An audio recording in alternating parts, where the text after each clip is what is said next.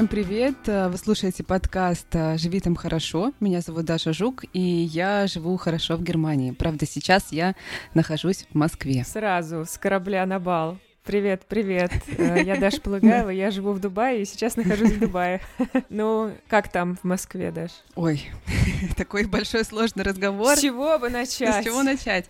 С чего начать? Ну, я тут уже целый месяц, а мне кажется, что я как будто бы здесь провела уже месяца три, потому что такая концентрация встреч, разговоров, э, поездок и вообще никогда такого не было. Я жила 12 лет в Москве, но в основном-то я и тут... ни с кем никогда не общался. Но в основном-то я тут работала, да, а в отпуск уезжала куда-нибудь, а тут у меня отпуск. И поэтому очень-очень много вот каких-то каникулярных таких историй, и это очень необычный опыт какой-то. Но у меня разные, Дашуль, чувства, я тебе потом подробно обо всем э, расскажу, но, конечно, очень много каких-то хороших, приятных переживаний, потому что я ужасно по всем соскучилась, не видела 4 года одну часть семьи, 5 лет другую часть семьи, и, конечно, это просто счастье, что мы тут все встретились. Плюс э, в Москве сейчас такое бабье лето, очень тепло, мне повезло с погодой, и мы много гуляем. И вот вчера мы с подругой ездили в Сергиев Посад с ее детьми, ходили в музей советских игрушек.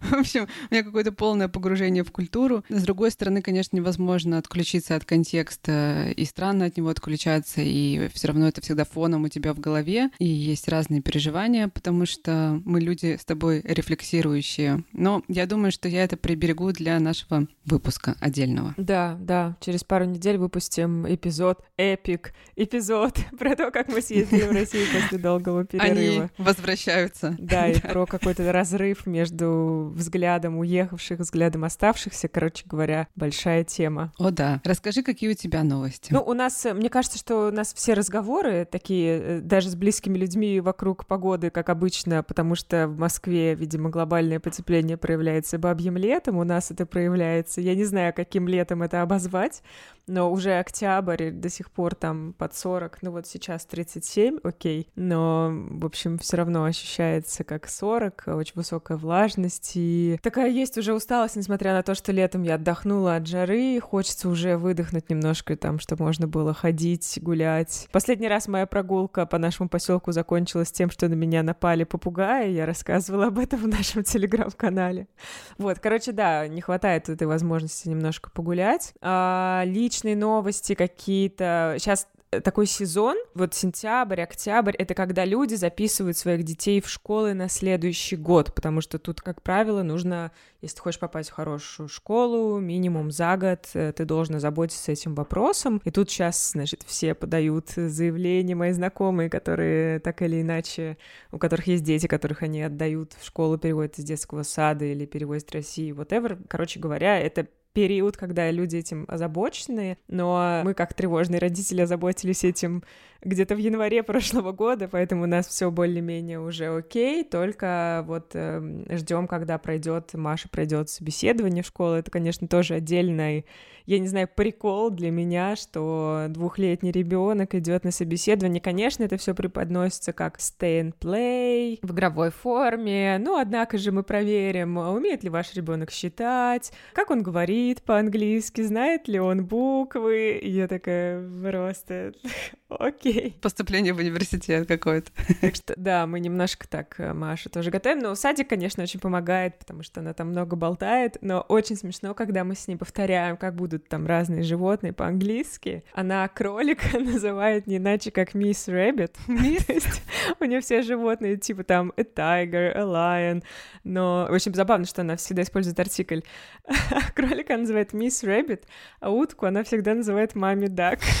Mommy Duck короче. Miss Rabbit и Mommy Duck. В общем, да. Это cute. Да, да, да, да, да. Надеюсь, что нормально прокатит. Вот, так что мы Успехов, тоже... Маша, мы желаем. Да. Ну, давай к нашему выпуску. Классный, на самом деле, получился разговор. У нас сегодня в гостях э, Оля Бастрон. Оля наша слушательница, и у нее интересная история. В Москве она занималась э, менеджментом разных культурных инициатив, а в эмиграции, как и многие из нас, она как-то начала себя перепридумывать о том, как она себя перепридумала, она в выпуске чуть подробнее расскажет. И за последние два года она вместе с семьей совершила две иммиграции. Сначала она уехала в Коста-Рику, что абсолютно нетривиальный выбор, скажем так. И потом они уехали в Аргентину, что более тривиальный выбор. Про Аргентину мы делали тоже большой выпуск. И ты знаешь, когда я с Олей говорила, я подумала, что на самом деле ее опыт, он э, для многих такой relatable, что называется, потому что многие совершили две иммиграции, да, за последние полтора года. Вот такие популярные маршруты — это от Тбилиси Берлин, Рига, Берлин, какие еще? Амстердам. Это, это то, о чем что мне приходит в голову. Угу. Да, Амстер... ну это да, это вот наши вот журналистские все истории, да, это вот какой-то двойной такой переезд. Я не знаю, смогла ли бы я вывести такое просто, когда ты переезжаешь, вот это вот. Всё. Такое количество новых домов, да. Да-да-да, и новых нейронных связей, вот э, от того, где там купить шкафчик, до того, как записать детей в школу и, и как посчитать бюджет. Да, еще был Стамбул и Ереван Ереван, и у меня есть знакомые, которые путешествовали между Стамбулом, Ереваном, Тбилиси, потом кто-то уезжал в Берлин, это, конечно, поразительно. Вот такая новая иммиграция. Да. Ну что, давай слушать Олю, очень интересно, о чем вы там болтали. Даша вчера разговаривала сама с Олей, поэтому я, как и вы, буду слушать в первый раз. Enjoy. Оля, привет. Привет, Даша. Спасибо, что пришла в наш подкаст. Спасибо, что пригласили. Давай с тобой немножко познакомимся, потому что я тут изучала твою историю через твой замечательный Инстаграм, но наши слушатели, я думаю, им понадобится некоторое интро. Расскажи, пожалуйста, чем ты занималась в Москве и чем ты сейчас занимаешься? С девятого года я занималась а, менеджментом в культуре, работала в галерее современного искусства с учеными-художниками, потом а, поступила в магистратуру в Шанинку, и оттуда меня переманили в культурный центр ЗИЛ, угу. где я пять лет была программным директором, придумывала всю образовательную, развлекательную историю. Вот, от детских кружочков э, танцевальных до э, всяких прекрасных э, лекций в большом somos, olha, А потом случился декрет первый, из него я уже не вышла в ЗИЛ, а пошла работать в Сколково, там тоже развивать э, дополнительные всякие образовательные а, программы для детей и там фестивальную историю для взрослых. А потом я вдруг так перегорела, что мы решили с семьей уехать жить навсегда в лес, переселились в Тульскую область, построили там маленький э, гостевой домик и жили три года в эко-комьюнити э, людей, которые управляли поселком в стиле бирюзовых организаций. Мы делали вальдорфскую школу прям там в лесу, и, в общем, все было мило, пережили прекрасно ковид, а потом случилась война, и мы решили паковать чемоданы. Вот, наверное, эта часть истории будет наиболее релевантна для э, темы вашего подкаста. Да, ты знаешь, меня очень заинтересовала история про поселение в Тульской области, потому что я как-то это прошло мимо меня, я не знаю, насколько это было там широко известно про это. А что это было? Расскажи, что это за опыт был? Ну, есть такое комьюнити, называется «Ясная слобода». Входит в эко-комьюнити европейские до сих пор, кстати говоря, входит в мировое сообщество Gen Global Eco Villages. Э, ну, в общем, да, образование, культура и какие-то очень такие ненасильственные виды общения, самоуправление организацией в экосреде. Вот. У нас был большой кусок земли в Тульской области, и там каждый мог э, вступить в сообщество, внести определенный взнос, согласиться с правилами, строить себе домик, э, воспитывать детей без заборов, эм, скажем так, без пьющих соседей, без Михаила Круга. Вот. Прекрасный был э, опыт. Мы, кстати, еще по нашим интервью, по нашим собеседникам замечаем, может быть, даже есть какая-то статистика, которая это подтверждает, что люди, которые часто переезжали или просто имеют опыт переезда даже в своей стране, они потом легче поднимаются и куда-то переезжают за границу, если это нужно или если они захотели. Поэтому я спросила тебя про этот опыт это любопытно. Я, конечно, уже гораздо легче собиралась, э, скажем так, в более далекие страны, чем вот из Москвы уезжая в Тульскую область. У меня гораздо больше было страхов, каких-то неочевидных э, предположений, как это вообще все будет. Казалось, что это какое-то навсегда и вообще очень далеко, хотя там на электричке 40 минут от Ступина до Павелецкого вокзала. Но тем не менее, казалось, что это вообще какой-то очень такой смелый поступок. Вот. Спустя три года так уже не кажется.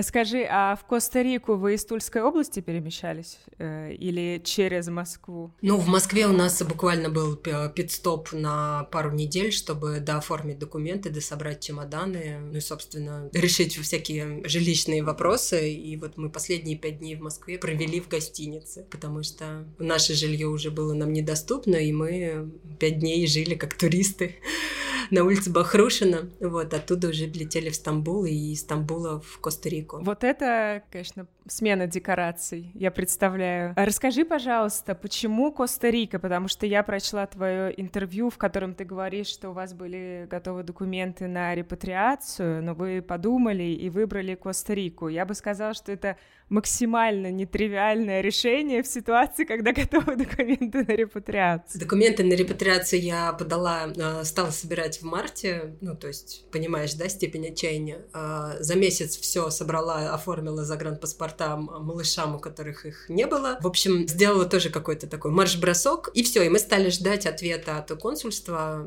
В среднем там вот по всем телеграм-чатам это где-то было э, ориентир на ноябрь месяц. И, честно говоря, было очень страшно ждать так долго.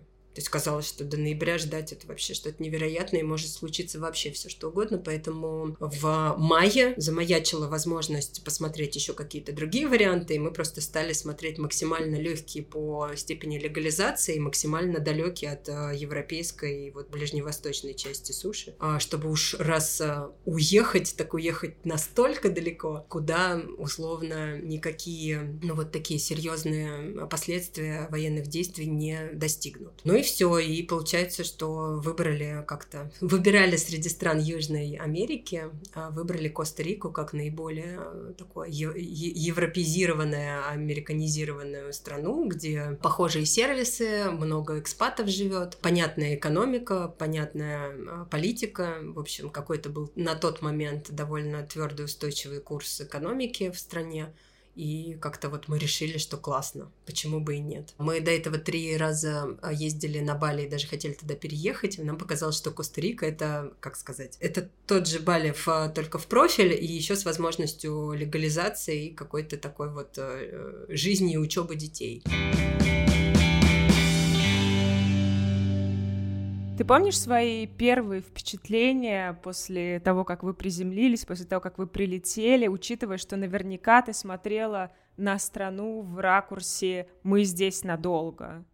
не как турист. Да, конечно, на всю жизнь. Мы переезжали на всю жизнь, у нас еще была с собой свекровь моя, э, Сашина мама, ну то есть как бы десятимесячный малыш, э, восьмилетняя дочь, которая, семилетняя на тот момент дочь, которой надо было идти в школу, то есть риски высокие, вот, много всяких таких вот оттекчающих обстоятельств было, и понятно, что это вот прям было очень стрёмно решиться на такое, и Честно говоря, я не помню вообще какой-то эйфории. Мы вот даже с мужем переглядывались. Ты чувствуешь какой-то особенный запах ты чувствуешь, что здесь как-то вот, вот как-то волшебно, как-то вообще невероятно, что мы в какой-то сказке. Нет, это настолько была жизнь полна стресса и вот какого-то, не знаю, переживания, а получится или нет, а получится ли вывести деньги, а получится ли вообще нам, ну, то есть там, нас посадят на рейс или не посадят. То есть вот это вот э, такое немножко травматическое переживание, оно еще, мне кажется, месяца два нас догоняло, что мы такие, фуф, ноги в песке, ты сидишь на пляже, ну, как бы все самое сложное, в принципе, позади, и можно выдыхать, но выдыхать не получалось, потому что все время была вот эта тревога, а что дальше-то? А что дальше? Надо же что-то делать, надо же срочно как-то э, придумывать э, себе источник дохода, надо куда-то суетиться. Ну, то есть такая лягушечка в сметанке, да, или там что, в чем она, в молоке, которое, по идее, должно было очень-очень быстро превратиться в сметанку. Ну, в общем, я бы не сказала, что были какие-то вот эти розово-букетные периоды. А какой у вас был план? У нас вообще был план э, вложить проданные от недвижимости деньги в строительство, в покупку участка и в строительство ну, какого-то объекта условной недвижимости, который бы мы стали сдавать так как муж строитель, и он мог э, выбрать классный участок и построить это на, как сказать, на более понятные средства, чем ежели заказывать какую-то бригаду просто с, без понимания, как что устроено. И, собственно, на деньги от ренты жить такой у нас был план. Плюс, ну, что-то еще искать, работать. А погоди, а дом построить где? В Коста-Рике. Вот, план с треском провалился, мы сразу стали ресечить, и там с сентября по ноябрь вот просто ездили, общались с агентами, смотрели участки, смотрели стоимость э, всего, что вообще есть и насколько это востребовано, и какие цены на аренду на побережье таких домов похожих. Вот, поняли, что не наш вариант, и как-то, знаешь, обстоятельства тоже складывались таким образом, что то кто-то сливал, кто-то не подходил к телефону, кто-то говорил, ой, вы знаете, сейчас на участке стоит вода, давайте через неделю, когда все просохнет. В смысле? Кто так делает? Давай смотреть участок в его как бы самом худшем состоянии. Ну, в общем, а, столкнулись с некоторыми особенностями ведения бизнеса, в том числе американского, да, потому что там а, как раз а, ну, вот большим количеством земли владеют уже, получается, агентства и компании американские. То есть в какие-то прекрасные времена земля была куплена, и теперь распродается уже после ковида в, как бы в иксы э, дороже. Вот, в общем, за три месяца мы поняли, что что-то идет не так. Вот, э, посчитали вообще, взвесили, насколько сейчас актуальные цены и во сколько нам выйдет вообще вся эта история со строительством, с покупкой земли, с эксплуатацией. И поняли, что мы на эти деньги ну, с учетом того, сколько мы тратили в Коста-Рике ежемесячно, что у нас не выходит, как бы, шишел, шишел не вышел. В том смысле, что это никак вообще не покрывает наши потенциальные расходы, ежемесячные. И зачем тогда вообще что-то, ну, вот такое затеивать, э, вкладывая туда буквально все сбережения. Вот, и начали думать, а что еще? Я ходила там на курс к коучу по перепридумыванию себя, вот, а, готовила вместе со всеми в разного типа группах а, резюме и LinkedIn профиль, и проходила всякие разные, отправляла заявки на вакансии, проходила собеседования. В общем, как-то это тоже история не не то чтобы сложилось, а, вот, либо ну, какие-то предложения были тоже неадекватные для того уровня жизни, который нужен в Коста-Рике. Вот, а, либо, ну, просто очень-очень много западных компаний не отвечало вообще. А ты смотрела на местный рынок или ты смотрела на глобальный или на российский? Слушай, а, особенности местного рынка тоже сейчас тебе расскажу. Не знаю, насколько ты там в, например, IT-сфере или там в проект-менеджменте, но в компании Hewlett Packard а, в центральном офисе в Сан-Хосе, это столица Коста-Рики, 800 долларов зарплата на full-time а, project менеджера. И как бы с учетом того, что на эти деньги, ну, можно, наверное, не знаю, возможно, студию какую-то арендовать, и как бы все.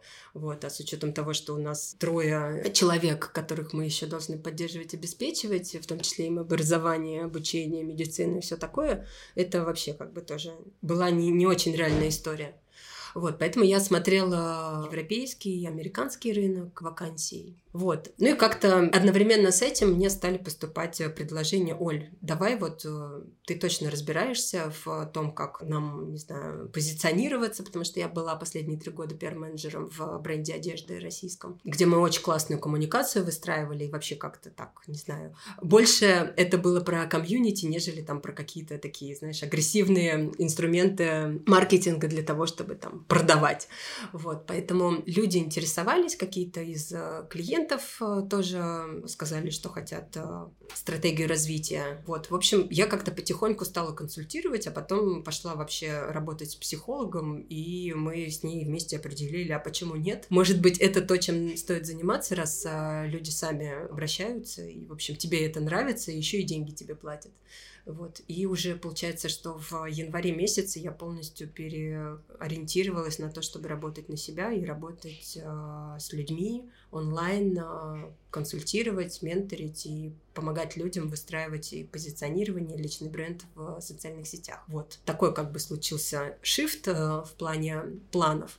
А муж тем временем э, придумал э, сервис по аренде и продаже электромотоциклов. В декабре мы зарегистрировали компанию, сделали сайт, сделали социальные сети, зарегистрировали и заказали в Китае первую партию электромотоциклов. Вот она ехала примерно 4 месяца. В марте мы получили эту партию уже вот на месте нам ее доставили, и в апреле мы открыли магазин, в котором можно было купить либо арендовать электромотобайки. А расскажи нам немножко про Коста-Рику, когда вот вы отошли, когда этот стресс немного закончился, вы немножко адаптировались, какими глазами ты посмотрела на страну? Нам, в принципе, все нравилось, и, скажем так, я не могу сказать, что у меня был какой-то там период очарования или разочарования. Все как-то вот было классно. Климат нам подошел, лично нам, потому что многие там от жары изнывают. А, и влажности, не знаю, среда нам подошла, потому что мы а, за счет а, детского сада и школы общались очень много с экспатами, и, соответственно, потом же с ними продолжили общение там уже в социальных сетях или вот на тему магазина со скутерами. В общем, нашли друзей, э, прям действительно две семейные пары, с которыми мы очень сильно сдружились за это время. Это просто потрясающая, мне кажется, история. Они экспаты, иностранцы или русские, русскоговорящие? Они русские, которые приехали, да, по, по той же причине, uh-huh. вот, и, и как-то мы так совпали сердечками, что это очень сильно поддерживало и грело на протяжении всего этого времени. Коста-Рика прекрасная, природа чудесная, экология, не знаю, животные, ты просто просыпаешься под пение э, птиц, попугаи кричат, э, какие-то игуаны ползают, вот бассейн в двух метрах от дома. Это все очень такое, знаешь, похоже на какое-то баунти, в плане того, что неужели это моя жизнь? Вот такое часто было, что хотелось себя немножко ущипнуть, что правда. Но тем не менее, там, несмотря на вот как бы все удовольствие от э, окружающей среды, мы просто все время деньги считали. Вот, и мы понимали, что у нас что-то как-то все равно э, выходит слишком дорого для нашего образа жизни. И скажу тебе тоже честно, что там вот мне 37, мужу 40, очень не хотелось себя как-то сильно сильно урезать, э, зажимать и как-то вот перенастраивать, что теперь рис и фасоль, и живем все время как-то себя ограничивая. Как-то все время хотелось смотреть, а что можно сделать еще для того, чтобы поддерживать тот же уровень качества жизни. Вот поэтому все мысли скорее были вот про вот это. Получится, не получится с бизнесом, получится, не получится с консультациями, э, что вообще делать. Тут же как бы колонн укреплялся, это местная валюта относительно доллара.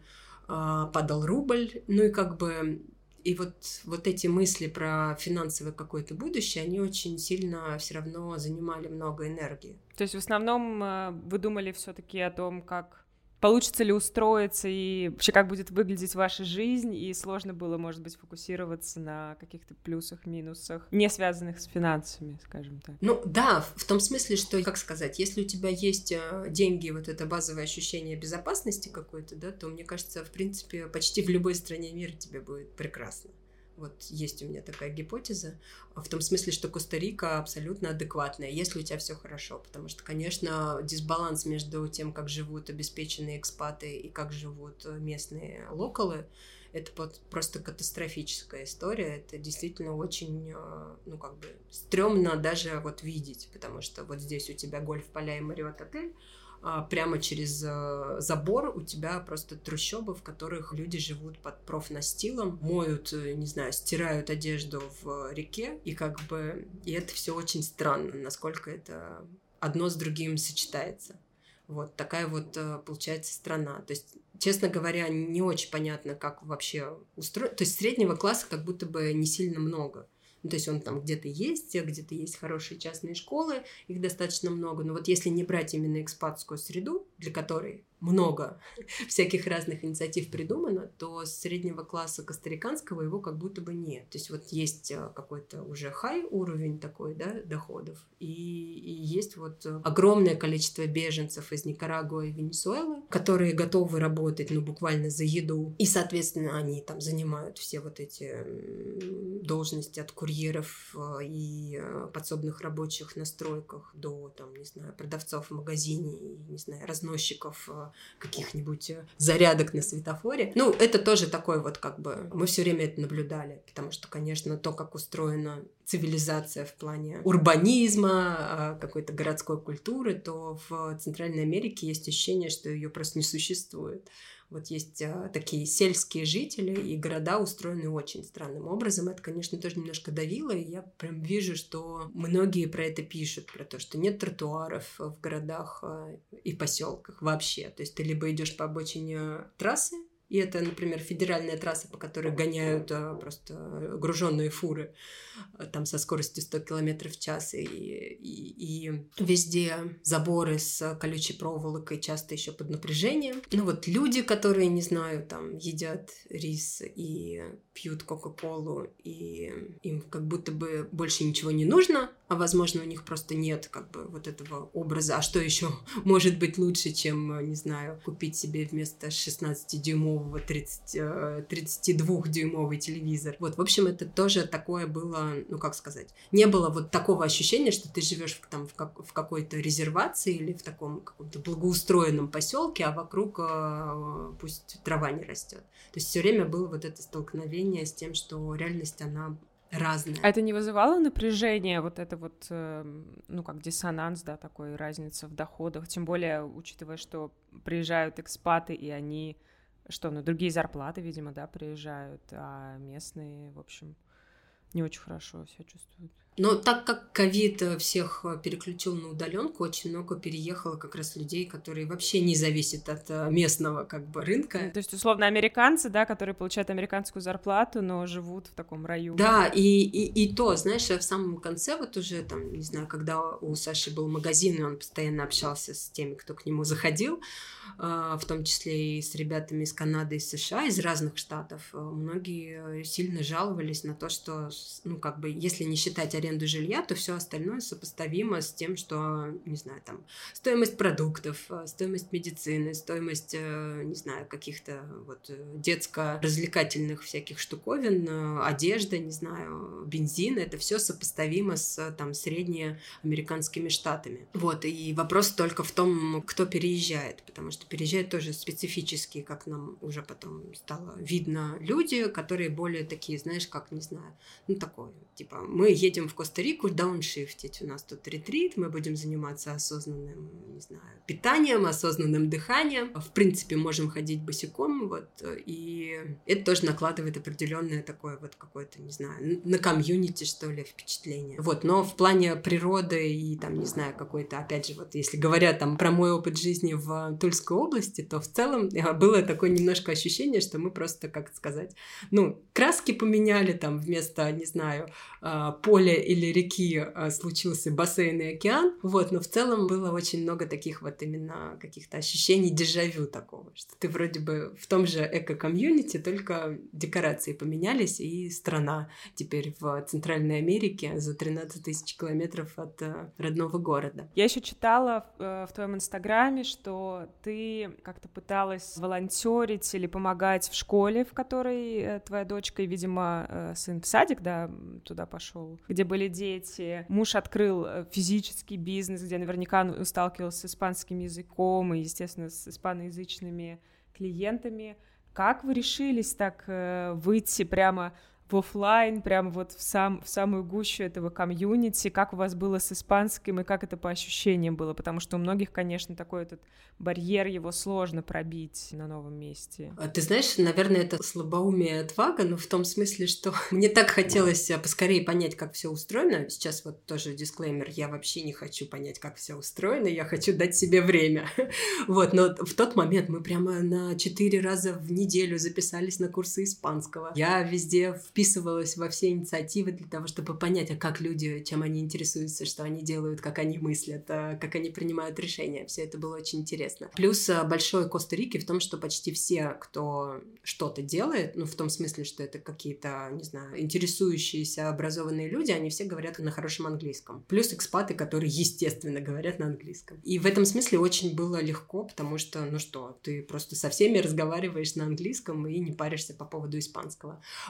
Э, мужу было чуть-чуть сложнее, потому что все-таки к нему заходило много костариканцев, которые не говорили по-испански, но как-то вот он за счет курсов и за счет постоянной какой-то простой практике, плюс всегда там Яндекс Транслейт э, заряженный и включенный, как-то случилось вот именно на каком-то базовом уровне э, выстраивать эту коммуникацию. Люди, как правило, очень тоже открыты и улыбаются, и когда говоришь по-испански, они все поддерживают, помогают, исправляют и пытаются тебя понять. Вот, и всегда очень э, дружелюбны. Это вообще отличительная черта, скажем так, Коста-Рики, потому что то, насколько миролюбивые э, и открытые вообще люди, это, конечно, нам очень сильно повезло. Здесь я, конечно, наверное, забираю свои слова обратно по поводу того, что в любой стране мира, не в любой, да, но вот именно Коста-Рика, они очень-очень расположены к тому, чтобы, во-первых, как бы им особо до тебя нет дела, потому что там про цели нашего, как сказать, причины нашего переезда нас буквально там два раза за год спросили. Вот, то есть им, в принципе, не очень интересно, что там у тебя происходит, но в целом вот какого-то, не знаю, тоже про это, может быть, писала, может быть, где-то говорила, что нет просто агрессии в обществе. Вообще ни в каком виде.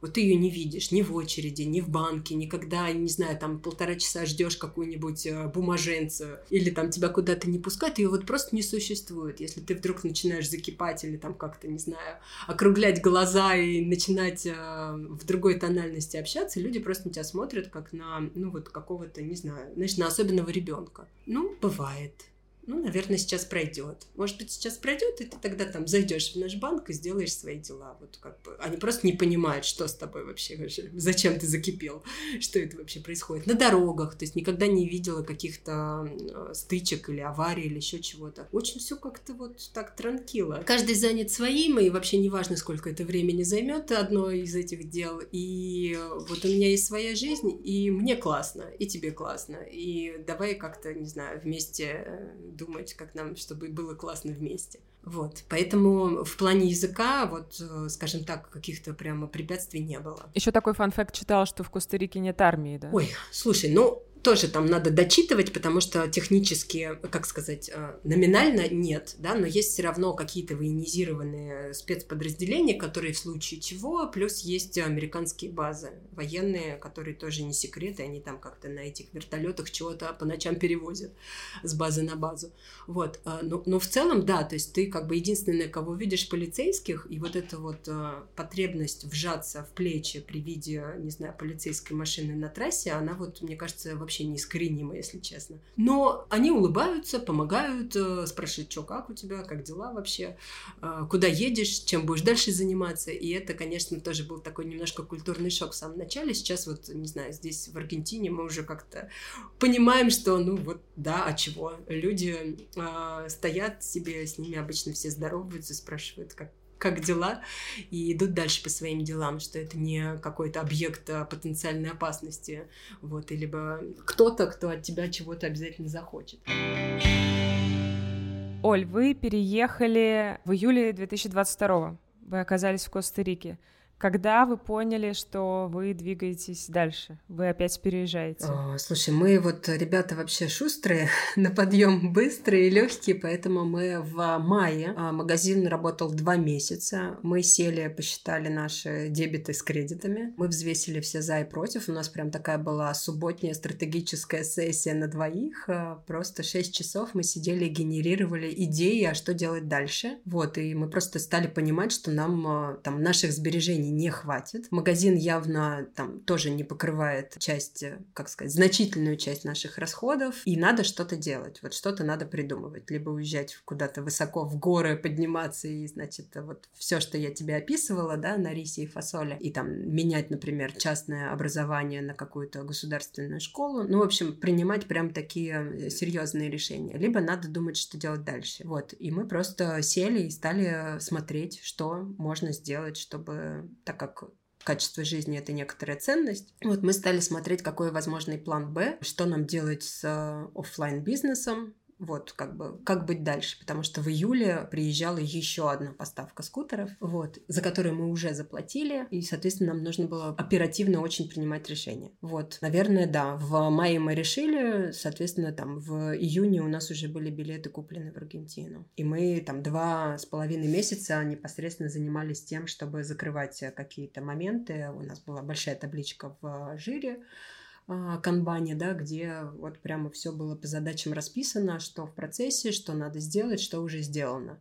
И это такой тоже отдельный, скажем так, бизнес-проект, потому как э, экологично все закрыть, свернуть э, и подготовить, э, включая там образование детей, чтобы для них это не было новостью, ни для тех, кто нас принимал, ни для самих детей.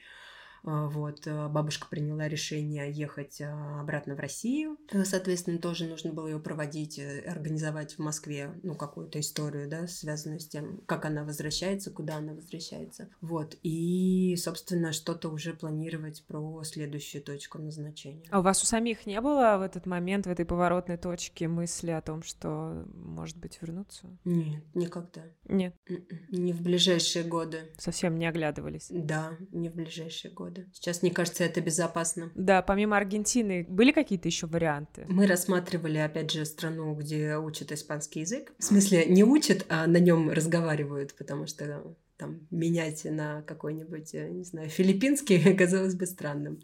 Вот, хотя, кстати, по-моему, вот где-то в, в Юго-Восточной Азии тоже говорят по-испански. Да, мы смотрели еще Мексику, мы смотрели Чили. Ну и, соответственно, мы еще так в долгую смотрели какие-то вот такие страны, куда очень сложно эмигрировать и когда, куда процесс эмиграции занимает а, значительные э, деньги и время.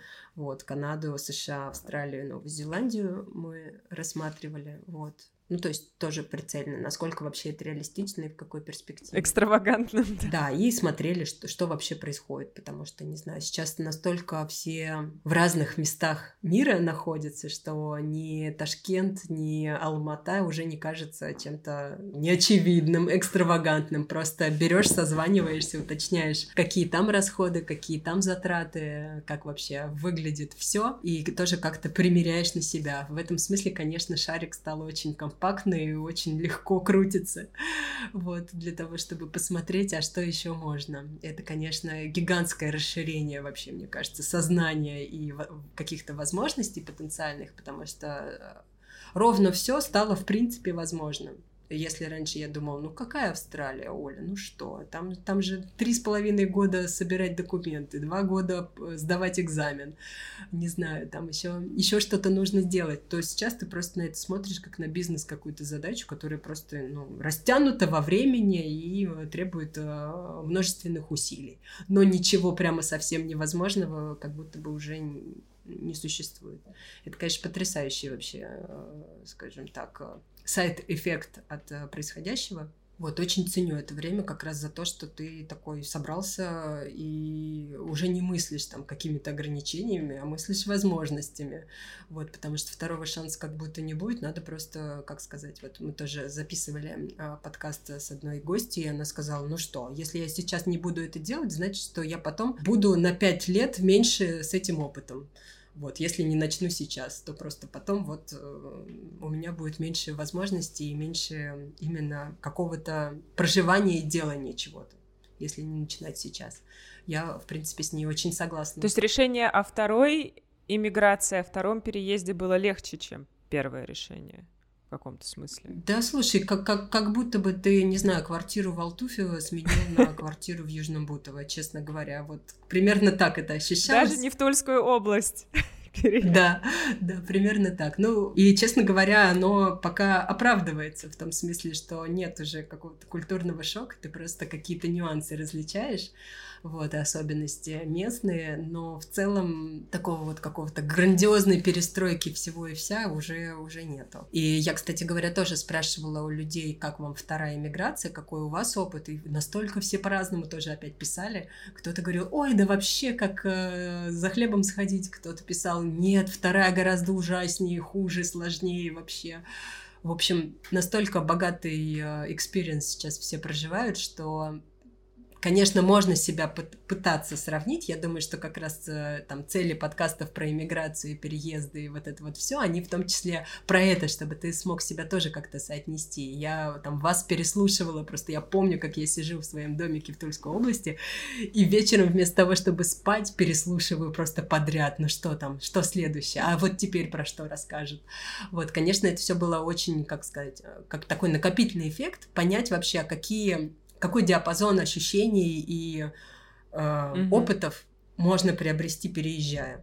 Вот. А когда уже оно твое и уже как-то так интегрировалось внутри, то гораздо уже как-то спокойнее. Ну да, да, здесь немножко шипящий испанский, ну как бы не совсем понятно, что люди говорят, вот. А с другой стороны, меньше сленга и более какая-то правильная грамматическая речь у аргентинцев. Замечательно, берем, как бы вот, ну такое немножко, знаешь, в позиции такого исследователя, mm-hmm. ученый, который наблюдает за тем, как оно все работает и взаимодействует, который проводит эксперимент сам над собой. Ой, да, это, конечно, не знаю. С другой стороны стороны, вот опять же поделюсь с тобой, самый большой страх, что мы так и будем до конца жизни мотаться куда-то. Проводить эксперимент. Да, что это... А вдруг это заразно, и как бы это уже не лечится. Не знаю, есть тоже такие опасения. Так, тут нам не нравится, не знаю, первое, второе, третье, посмотрим, куда еще мы можем.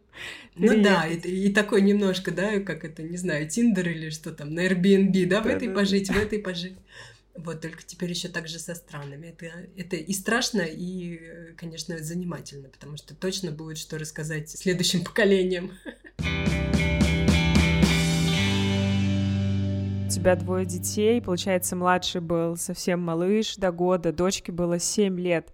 А, ну, младший, понятно, что еще маленький, там, может быть, не настолько осознавал все, что с ним происходило. Скажи, как дочка реагировала, тем более на двойной переезд. И как тебе кажется, какой вообще это будет эффект иметь на вот на, на твоих, там, у меня тоже дочка маленькая, на вообще на наших детях вот это вот перемещение в пространстве без границ.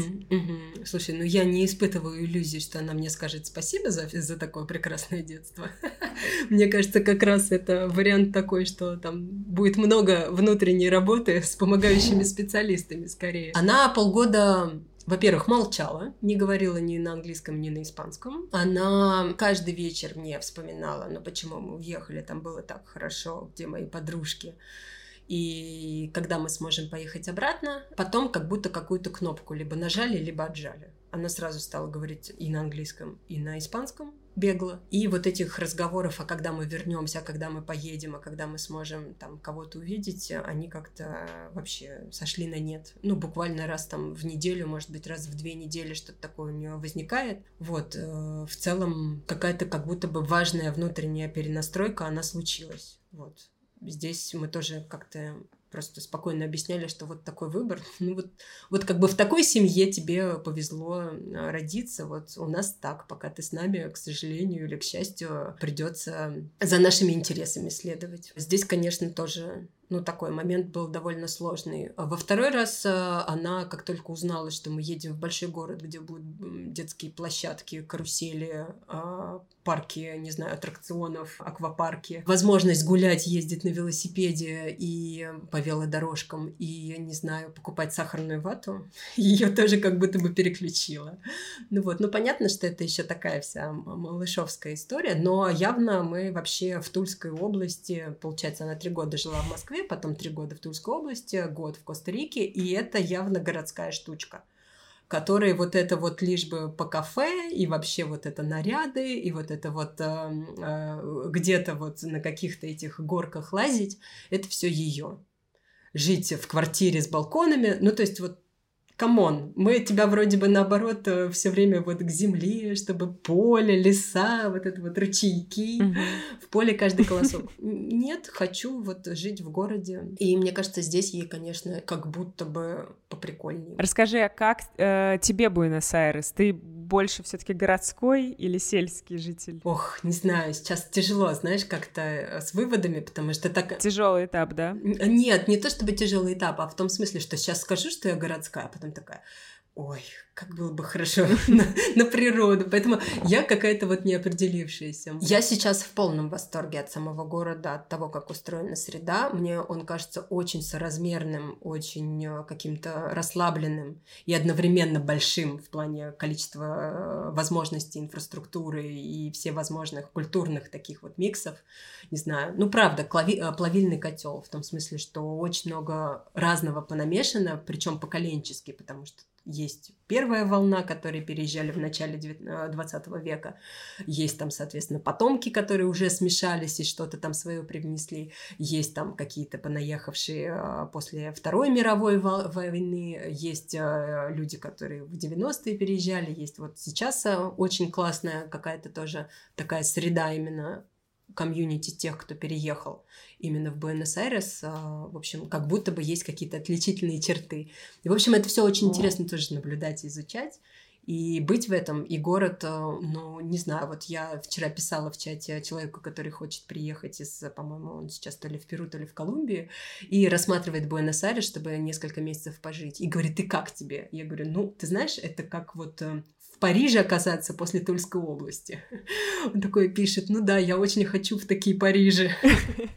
То есть э, после, конечно, такой дичи э, в плане инфраструктуры и какой-то городской среды оказаться в Буэнос-Айресе, это вот просто, ну правда, очень похоже на любой европейский город, при этом с каким-то своим таким шармом и особенностями вот именно аргентинскими, это очень классно. И у людей все хорошо со вкусом, все очень стильно одеты, в основном в черное какие-то. Я все время встречаю, конечно, опять же, делаем скидку, что мы живем в центральном районе, в котором, ну, такие резиденты. То есть это не какое-то туристическое место. Здесь живут обеспеченные люди, которые, наверное, много всего в своей жизни уже добились, достигли.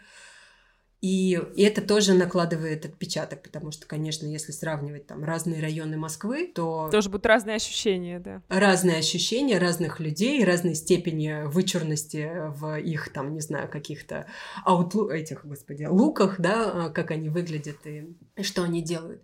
Но в целом, пока я вот хожу просто и э, удивляюсь и радуюсь тому, как все устроено именно здесь. А что с бюджетом? Неужели Буэнос-Айрес более приемлемый в плане там расходов, доходов, формат и город, и, и вообще Аргентина как страна, чем э, то, что у вас было в Коста-Рике? А цены на жилье, получается, такие же. То есть примерно в те же условия, примерно то же количество квадратных метров, э, плюс-минус там обстановка. Ну, то есть ты понимаешь, да, вот как бы инфраструктурно что.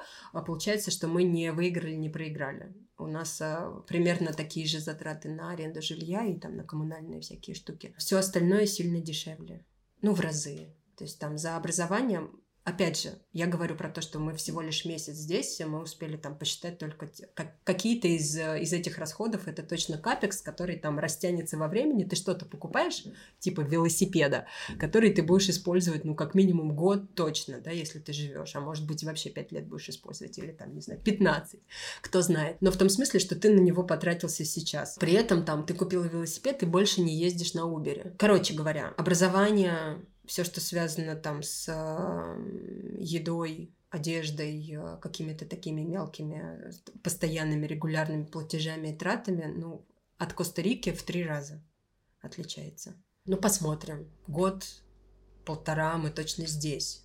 Дальше будем смотреть, что, что, что вообще происходит в мире с нами, с семьей, в стране, в которой... На живем. карту будете смотреть на глобус на жизнь на свою? Конечно. На карту, на небо, не знаю, на звезды, на все будем смотреть. И мне кажется, все локаторы и все органы чувств, они, как сказать, всегда задействованы уже это уже не будет. То есть сказать так, что ты успокоился и как бы и теперь такой, ну вот теперь навсегда, Всё, ну как бы, come on, вроде бы уже тебе неоднократно жизнь доказывала, что так не будет. Можно уже отставить эту затею жить спокойно в одном и том же месте, и чтобы ничего не менялось, куда-то там в какие-то, не знаю, в ящик с э, несбыточными ожиданиями. А у вас э, есть какие-то планы по открытию офлайнового бизнеса, раз уж вы уже эксперты в этой области? Чувствую иронию в твоих словах. Нет, мы очень рады. Я не могу сказать, что этот опыт был прям такой позитивный. Конечно, это очень болезненно. Открыться, запуститься. Если бы, ну, как бы, если еще рассказывать, сколько мы там какую-то, блин, просто вывеску на магазин месяц ждали, чтобы нам ее напечатали, и мы ее смогли прикрутить. Вот. И понимая вот это вот все, сколько сил и энергии было в это вложено, и как бы что вот, гипотеза показала, что это не выживабельный бизнес. Uh-huh. Понятно, что все там эксперты, все люди, которые а, работают в офлайне, нам про это намекали, что, ребят, может быть, как-то через Facebook сначала попробуйте. Вот, зачем сразу вписываться в аренду магазина, обустройство, ремонты и всякое такое. Ну, короче, опыт, э, вот он есть, вот он с нами. Понятно, что какие-то выводы ключевые мы сделали, сейчас будем осторожнее. Хотя Саша все время приходит такой, а у меня еще есть одна бизнес-идея. Я такая, подожди, Подожди, давай постепенно. Ну, посмотрим. Это, конечно, тоже все удивительно, интересно. С другой стороны, ну а что? Ну, как бы мы приобрели опыт, мы за этот опыт заплатили определенную сумму. Ну, а как еще иначе его можно получить? Вот. И поэтому здесь тоже немножко философски и с юмором. Как тебе кажется, что главное, что тебе дал вот этот опыт двойной иммиграции за последние, сколько, полтора года, больше уже? Меньше, чем полтора. Наверное, такое какое-то освобождение от каких-то представлений о том, как устроен мир и как устроена я, что это все время какая-то динамика да, понятно, там, внешний мир, да, мы действительно на что-то не можем влиять, вот. И второе — это понимание, на что я могу влиять. То есть я могу влиять на свое состояние, свое отношение к событиям, свою устойчивость, свою какую-то, не знаю, цельность, назовем ее так, да, и это э, такие штуки, которые в том числе влияют там на то, как э, живет и как себя чувствует моя семья. Я за это ответственна, да, потому что в том числе там то, в каком я состоянии, влияет стопроцентно на моих детей, сильно влияет на супруга, на нашу с ним какую-то общую динамику, и в этом смысле, ну, надо в эту сторону копать, надо с этим разбираться, надо над этим сильно работать. Вот. Наверное, вот, вот такое стало ощущение. Плюс, конечно, очень от многих страхов, э, ну, просто за счет опыта удалось избавиться. Я никогда не рассматривала себя в роли предпринимателя в России. Мне казалось, что это для каких-то очень смелых, очень целеустремленных, очень э, альтруистически настроенных людей, потому что количество всех э, вот этих ограничений, проверок, э, не знаю, санэпиднадзоров и еще каких-нибудь налоговых, это просто кажется невероятно сложным, и нафиг оно вообще нужно. Вот. Э, то же самое думала про переезд. То есть я всегда мечтала там в детстве, в юности поехать поучиться куда-нибудь за границу, хотя бы на годик. И что это так здорово в международной среде, чего-то изучать, э, смотреть, как люди живут. Вот. И сейчас я просто, ну вот, получается, что живу в этой среде, в этих условиях, и какую-то как, свою такую детскую, юношескую мечту реализую совершенно тоже как-то спокойно, здраво и ответственно за то, что происходит. Это удивительно, потому что сколько было страхов э, в голове и каких-то предубеждений, как оно вообще, и как на самом деле относительно ну, моего опыта оказалось все довольно решабельно и, как сказать, не невозможно. То есть вот насколько были эти опасения и какие-то предубеждения гигантскими и относительно полученного опыта, насколько это просто, ну, как бы идешь и делаешь. Не сильно отличается от э, любого идешь и делаешь, которое там было до этого. Вот, как э, мать, родившая двух детей. Ну да, что тут? Другого выхода нет. Ну, нет, просто даже если сравнивать там, не знаю, с опытом деторождения, мне кажется, переехать это просто, ну, ну, что? Сходить за хлебом, как ты уже говорила. У меня к тебе последний вопрос. Скажи, если бы тебе там, не знаю, в 20-21 году пришел оракул и сказал, как будет выглядеть твоя жизнь в 2022-2023? Что бы ты сказала? Я, честно говоря, до сих пор хожу и такая все время себя пощипываю, знаешь, простукиваю. Это точно сейчас вообще реальность? Что, что это? Как, как это вообще возможно? Это гигантский, мне кажется, такой жизненный подарок. Прожить этот опыт разный. Понятно, да, что и позитивный, и отрицательный, и с потерей денег, и там, не знаю, с трудностями, со здоровьем и вообще с нервной системой. Но в целом, мне кажется, что и что, вот просто сидели бы и продолжали бы делать, что делаем. М-м-м. И как бы нет, наверное, то, что происходит сейчас, а, оно просто не, не как сказать, невозможно было такое себе представить вообще. То есть ты бы не отказалась от принятых решений, если бы была возможность их пересмотреть? Да, слушай, это вот эти сослагательные наклонения. Я бы, наверное, вообще ни от каких решений в своей жизни никогда бы не отказалась. Вот этот фарш обратно, мне кажется, какое-то бесперспективное и неблагодарное дело. Я очень ценю вообще все, что происходило в жизни и будет происходить. Мне кажется, что оно как-то дается нам по силам. Ну что, друзья, спасибо, что были с нами, что дослушали это интервью. Надеюсь, вы enjoyed Следующий выпуск будет про наши с Дашей путешествия в Россию, в Москву. Будем делиться впечатлениями и слушать истории наших а, слушателей, которые тоже успели за лето съездить в Москву. А кто-то в Питер кажется. Услышимся через две недели. Пока-пока. Кстати, Даша, мы забыли с тобой рассказать о важной новости нашего подкаста. Что случилось? Мы наконец-то добрались до нашего а, телеграма. Ты добралась. Я добралась. И иногда когда у меня хорошее настроение или есть чем поделиться о своей жизни в Дубае, о каких-то своих наблюдениях, там появляются небольшие посты. Вы не сможете их комментировать, потому что я не знаю, что случилось с Телеграмом. Потому что Даша отключила комментарии. Я ничего не отключала, они отключились сами. Но присоединяйтесь, пожалуйста, ссылка есть в описании. Будем рады новым подписчикам. Ура! Пока. Пока-пока.